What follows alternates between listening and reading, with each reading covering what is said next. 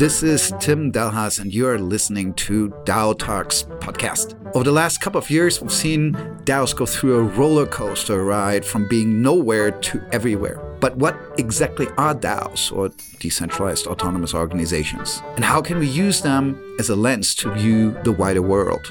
What is happening to them now in the bear market? Is it the end of it, or are we just in a normal hype cycle?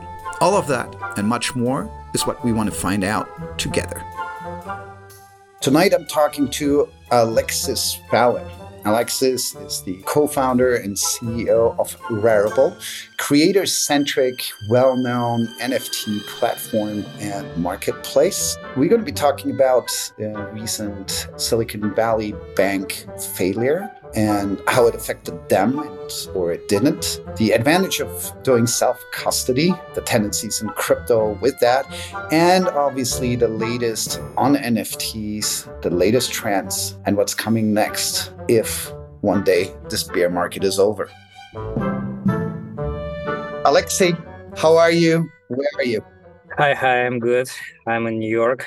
Good to be here. That's good. You've lived in New York for a while. You just got there. I think you mentioned yeah. you've been nomading through the world before, but you've been in New York for some time now.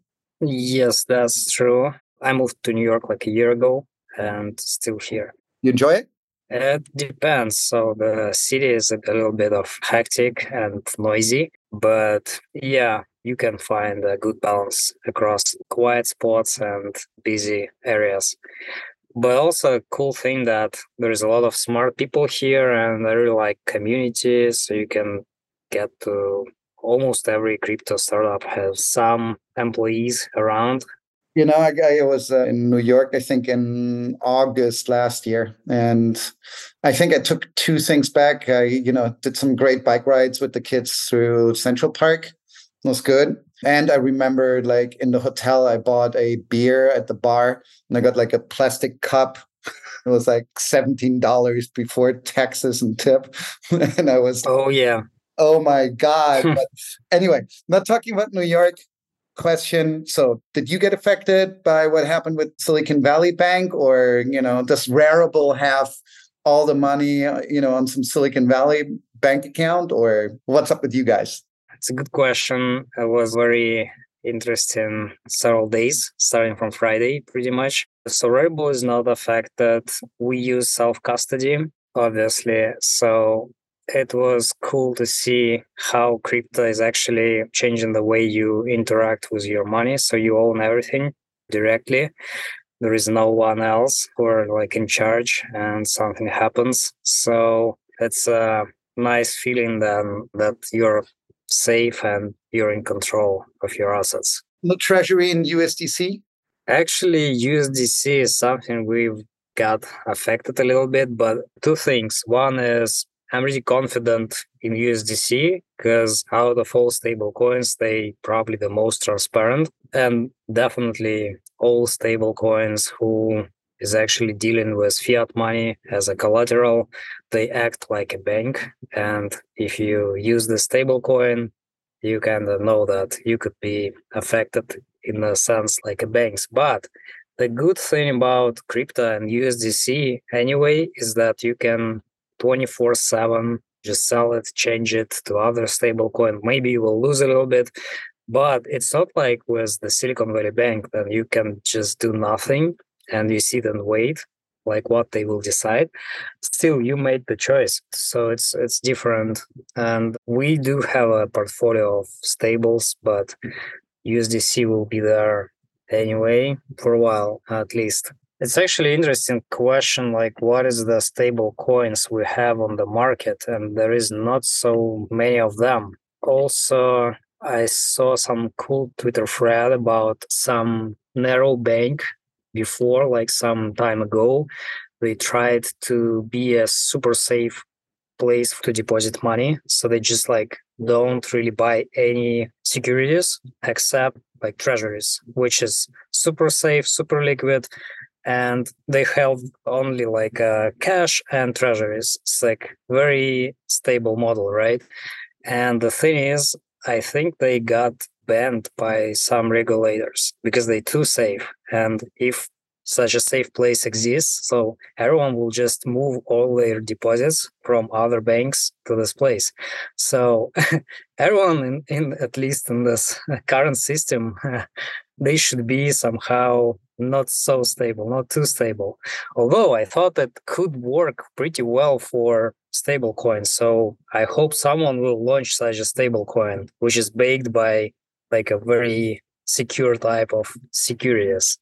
And yeah, so it will be a good thing to have on the market. So you obviously had exposure with USDC. Were you surprised that Circle had exposure to Silicon Valley Bank? When you go like, oh, they're actually connected to Silicon Valley Bank, okay, and then you know depegged to what ninety cents. Did you at any mm-hmm. point think it could like fall apart, or were you pretty confident the entire time that hey, you know, nothing is going to really happen? Yeah, I was pretty confident because I mean, first of all, I know how USDC works and it wasn't like unexpected risk. So it's like a bank essentially. So if there is a some kind of crisis in this sector, so USDC could be affected. But they are very transparent. So you can just check what's the risk there, what is the amount of assets that are in risk for them. It was a pretty small portion. It's like 10% of their assets. So I was pretty sure that everything will be fine. It also explains the depeg, right? It explains that, you know, hey, 10% was affected and it went um, from a dollar to 90 cents, you know? Yeah, but actually, I think it's just like panic. It shouldn't go so deep. It should go for like couple, one, 2%. It was like real panic. And I saw a lot of messages or some conversations where people just tried to run from USDC to Tether.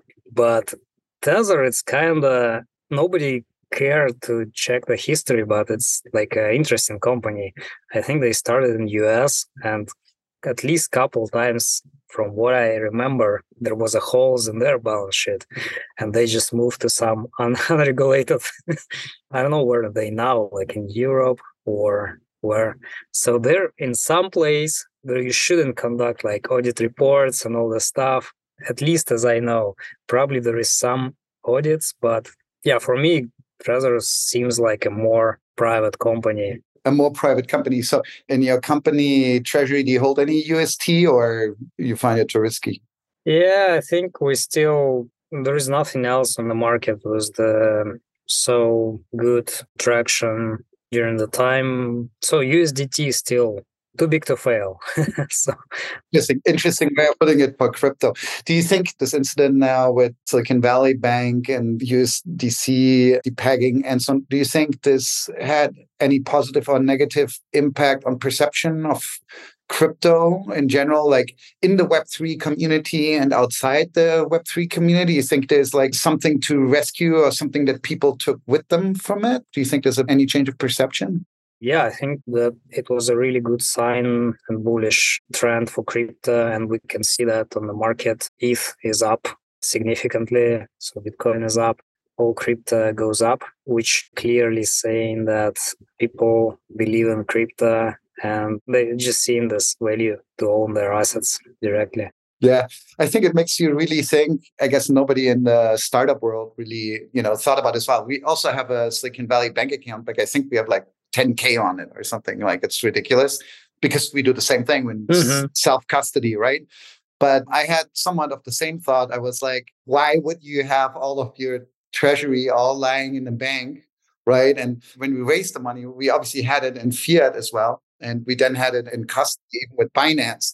But we also moved it off there because it just feels a lot safer, right? Having it in your own multi sig and being in control with your team and partners rather than having it someone on a bank account of some bank where, as you can tell, you don't know what they're doing with the money, right?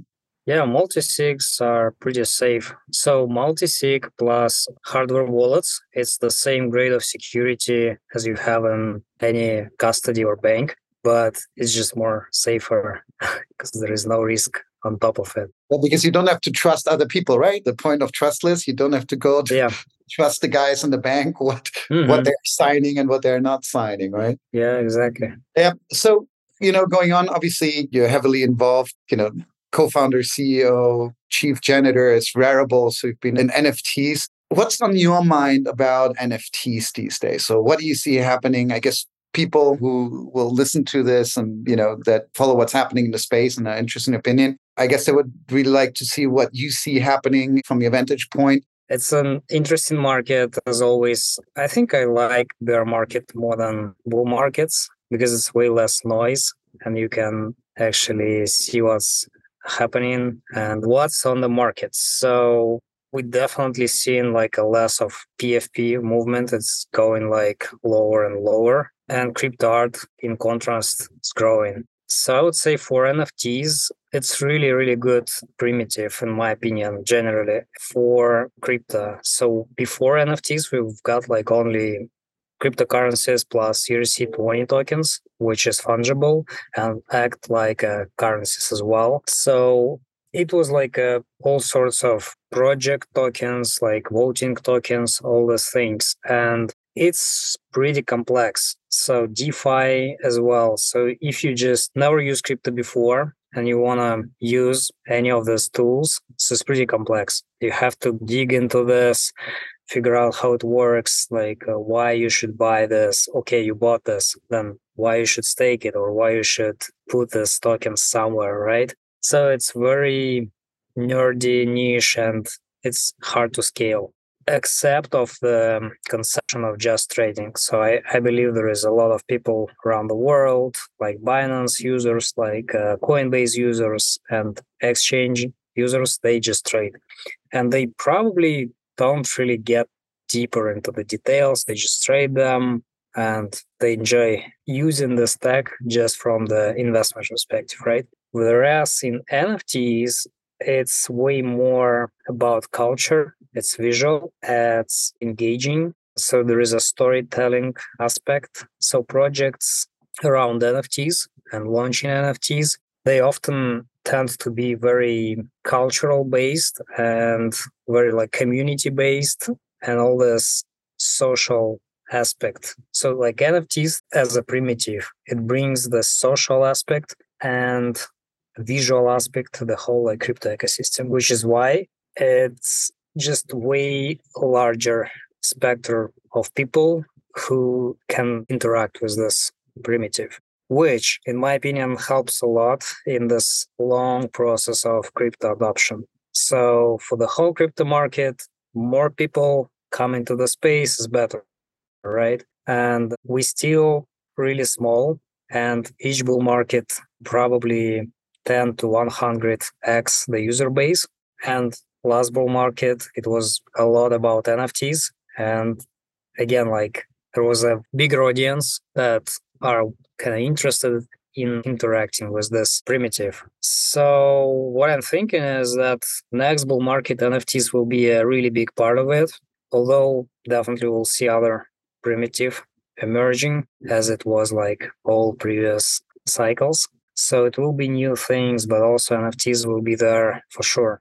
What do you think? Like, let's assume the market would turn around, like as you put it, right? And suddenly the, we would be in the bull market. What do you think has happened since the last kind of like hype cycle and now through this bear market? What have been the biggest innovations in the NFT space where you would say, hey, you know, if the market would now turn around, then we could be seeing, you know, within the NFTs a lot of this or a lot of that, you know, that's not a repetition mm. of what we already had. Because I would agree with you that I think this mass appeal of NFTs. It's a good vehicle for mass adoption of Web3, clearly. I would just be very curious what you think will be the really new aspects that you've seen developing and coming out, where you now would go, hey, this is the cool shit that could be happening or not, obviously.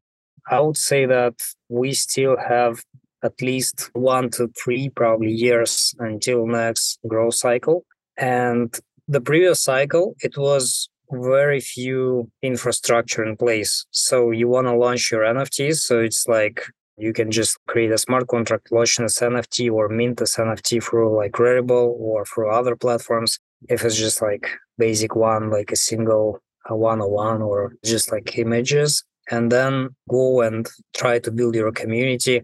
So people use this primitive, in my opinion, in the very like direct very basic way. It started from just trading images and it's still there. Like digital art is growing and especially generative art is growing. So I think this direction will be here and will just grow in times for whenever it will be a high market. So it's very, very genuine value proposition for digital artists and they will be there and it will grow. But other stuff is more of the in explorations phase. So we saw a lot of experiments from teams to brands. So everyone is trying to do something like launching different experiments. At Rarible, we worked with a lot of brands to help them.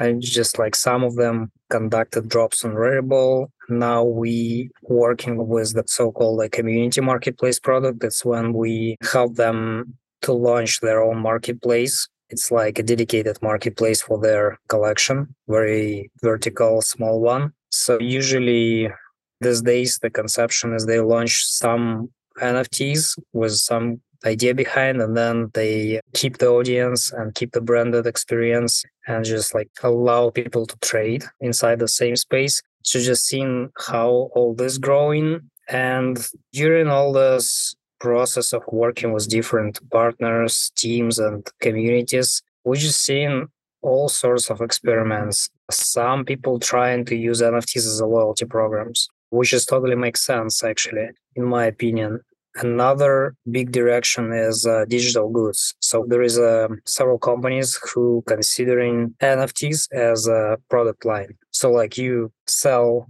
maybe it's even physical goods and now you just adding to your line the digital goods in the form of NFTs. So all this type of things I think will be growing next bull market. So I would say that there is a lot of experiments we should conduct during this next year, two years to finally have something that very scalable and very appealing to, to users. Really curious there. So what you're saying and you know what i'm hearing from you i hear two terms. I think there's a lot about brands in there okay? Which obviously goes with the second term, which goes hand in hand in both ways, in many ways, is communities, right? Because this launching of your own marketplaces around your own NFT collections, letting people trade has a lot to do with creating communities around things. And these communities can be around brands, or brands can create it out of these communities, and it can be commercial brands or large brands. Can be very, you know, independent ideas and so on. But what I'm hearing from you and kind of the theme to the things that you described seem to me these two things: a lot around brands, not only just in the commercial sense, you know, Starbucks, NFTs, or so on. Obviously, as well, there's money there, but a lot around you know this community and, and marketplaces would you agree with this do you think that's where we're going to see a lot of stuff happening over time especially if when activity in the market picks up yeah so i would agree with how you put this and uh,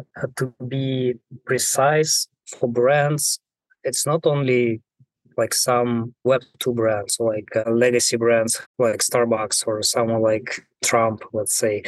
So there is also new brands like uh, Yuga Labs, like uh, Doodles.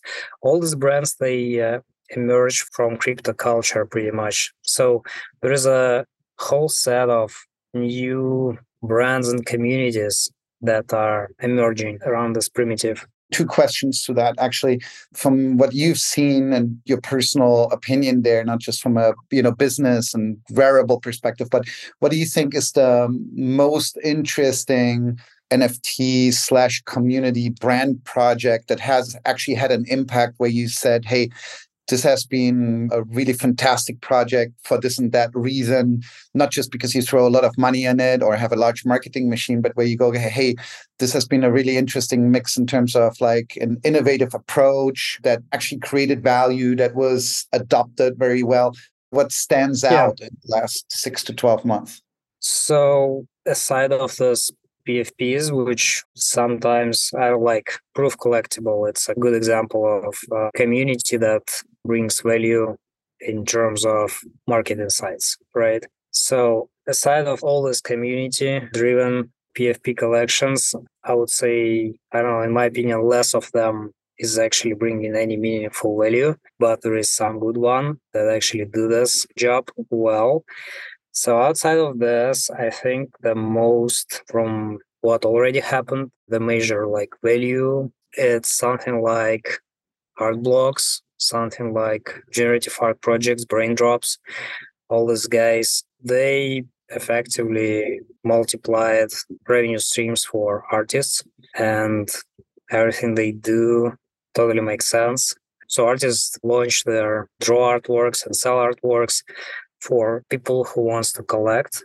And same happens here, but in digital way, which gives like a lot of additional value on top of it. Interesting. And you know, from my vantage point, I've noticed that you know some of the blockchains have started to try to differentiate in terms of value they can add in the NFT space, right? Again, from your vantage point, what are the interesting things that are happening on the blockchain level to support needs of creators in the NFT space?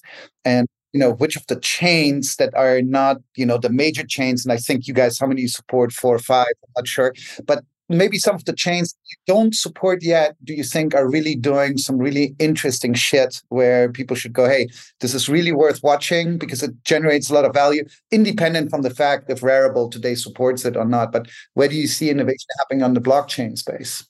Definitely there's a lot of chains once. We saw a really sunrise of L1s last couple years.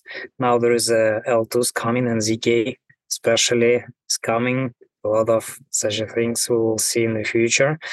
But yeah, I think there is a few chains that actually state that NFTs is something that they are about. I think out of flow. Immutable X, I would say, comes to mind. Immutable X, right if you look at flow and immutable x and you think there's significant innovation or would you say hey you know the stuff that the layer ones are doing here is kind of nice to have but it's not really needed? Or is there an opportunity to actually do fundamental infrastructure improvement? So first of all immutable x is not layer one. It's like a side chain. True. It's almost has API. We actually support Immutable X, and it's more of like a framework like Web2 API, and then you can uh, interact with NFTs through it. So to your question, I mean, Immutable X is uh, doing a great job in terms of gaming, and they focused on this, and I think it's really helpful for the whole ecosystem to have such uh, players who actually like working with gaming projects and help game projects to adopt NFTs. That's cool. But out of this, like probably Flow is the only L1 infrastructure layer that focused around NFTs. So we do support Flow as well.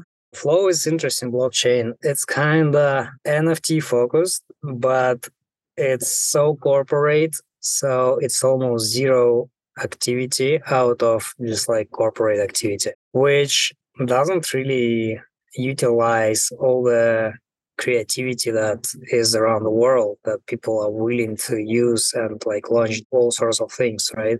So that's why everything is happening on ETH pretty much on Polygon and Tezos is big around art. So artists community they moved to Tezos pretty much during the last bull run when mint uh, transaction costs on Ethereum was really high. So they uh, moved to Tezos and adopted Tezos. Now we do have FX Hash, which is generative art platform, almost same as art blocks. And a lot of artists they start from FX Hash if they got popular, so they move to art blocks. It's like a playground for new digital artists and OG as well. So Tezos is big on art and generative art. Are you looking at things where you would say, hey, in terms of infrastructure technology, be it layer one or layer two immutable, or in terms of cross chain technology, are you seeing areas where you would say, hey, there's a piece of infrastructure missing, or there's a piece of infrastructure that somebody's already working on that you think would have a huge impact on the NFT space? Do you see something on the horizon?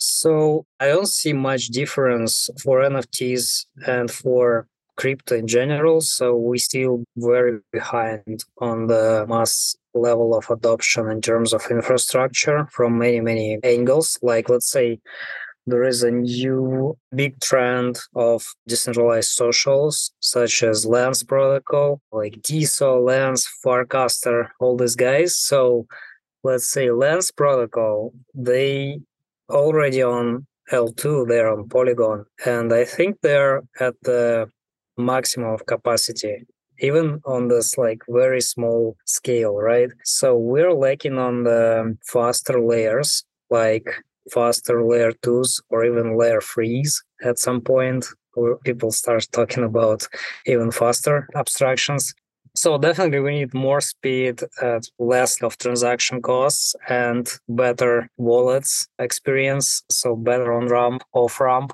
All this are still missing like on the market and it's coming. Like a prerequisites for the next bull run will be robust like L2s with really nice bridges, like with good on ramps, good wallet support. So all the things that can help developers build sleek products that people are used to. They should look pretty much same as Web2 products, maybe even like mobile apps, but they should utilize crypto native concept of like direct ownership. And this is how next bull market will look like. We'll see like a very nice and uh, sleek applications with very professional teams building them. So the level of professionalism is also rising every bull market. So I'm seeing that more and more professional team coming into space.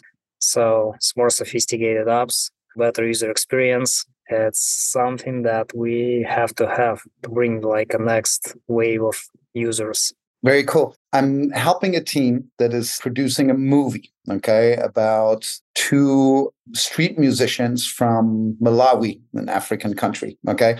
And these two street musicians kind of by accident ended up being discovered. Now they play on stages like Roskilde. They're going to their first US tour. It's just two dudes playing on self-built instruments. It's really good. And it's a really amazing story. And there's a really small independent documentary film being made about that. But I've been involved there in the discussion to see, hey, how does, you know, potentially NFTs play into this, right? So you got a band that's doing music, they have several albums, right? They got a small community, small Instagram following, you know, it's a really non-tech world.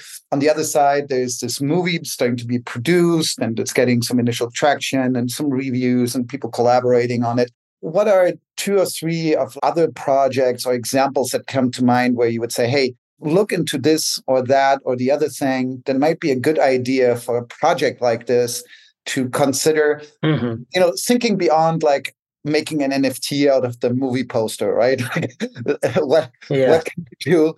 It's not like here. Right. Anything that comes to mind here? Where would you look? So music NFTs are like NFTs around music bands there is a lot of things happening. It's like uh, waves. Sometimes it's going up, sometimes it's going down. So I wouldn't say that we do have some really good working examples of NFTs that relates to music bands at the moment. Although there is several projects like Catalog. So the major thinking behind music NFTs at the moment is that the only niche that music NFTs are trying to disrupt at the moment is the niche music bands. So the problem is if you are a small music band, so from some level of the fan base, it's starting to be completely inefficient to sell your music through streaming services like Apple Music or Spotify because there is just like few people playing your tracks and they pay per listening like it's not to work for them. And so all these bands they suffering from this major music distribution options.